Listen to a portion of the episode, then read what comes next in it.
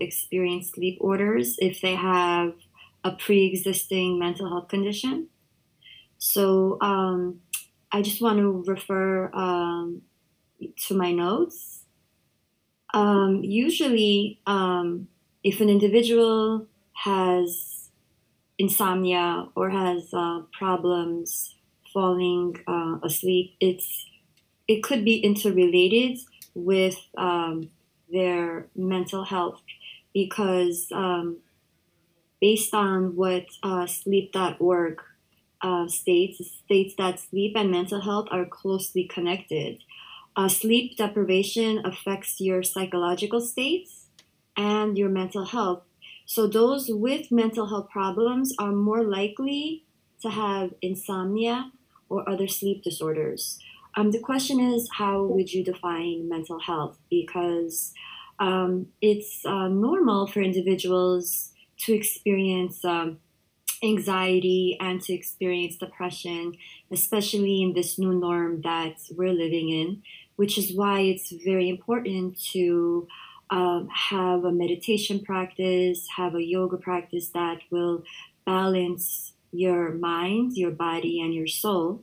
So, in fact, you could be able to not have the, the stress hormones altered in your body. Because if the brain chemistry in your body is altered, which usually results from not being able to have the amount of sleep that is required, then you're not going to be at your best cognitive as well as best physical behavior a lot of people think, oh, well, I can make up my sleep, right?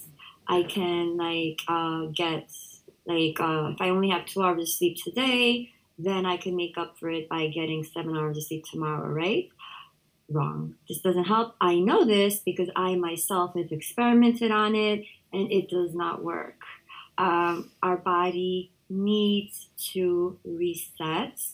Uh, when you're in college, when you're younger, you feel that oh you can go about doing it. I know that when i was an undergrad i there were days when i didn't sleep for two two days three days. I just you know did an overnighter and then i showered then i went to class. Of course i felt numb but i felt that you know let me just have coffee or let me just like have like reese's pieces.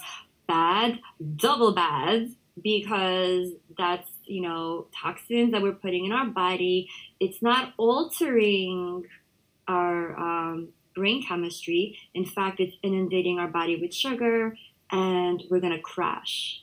So sleep is super important to be able to maintain our brain chemistry and uh, reduce uh, the risks of further anxiety and further depression.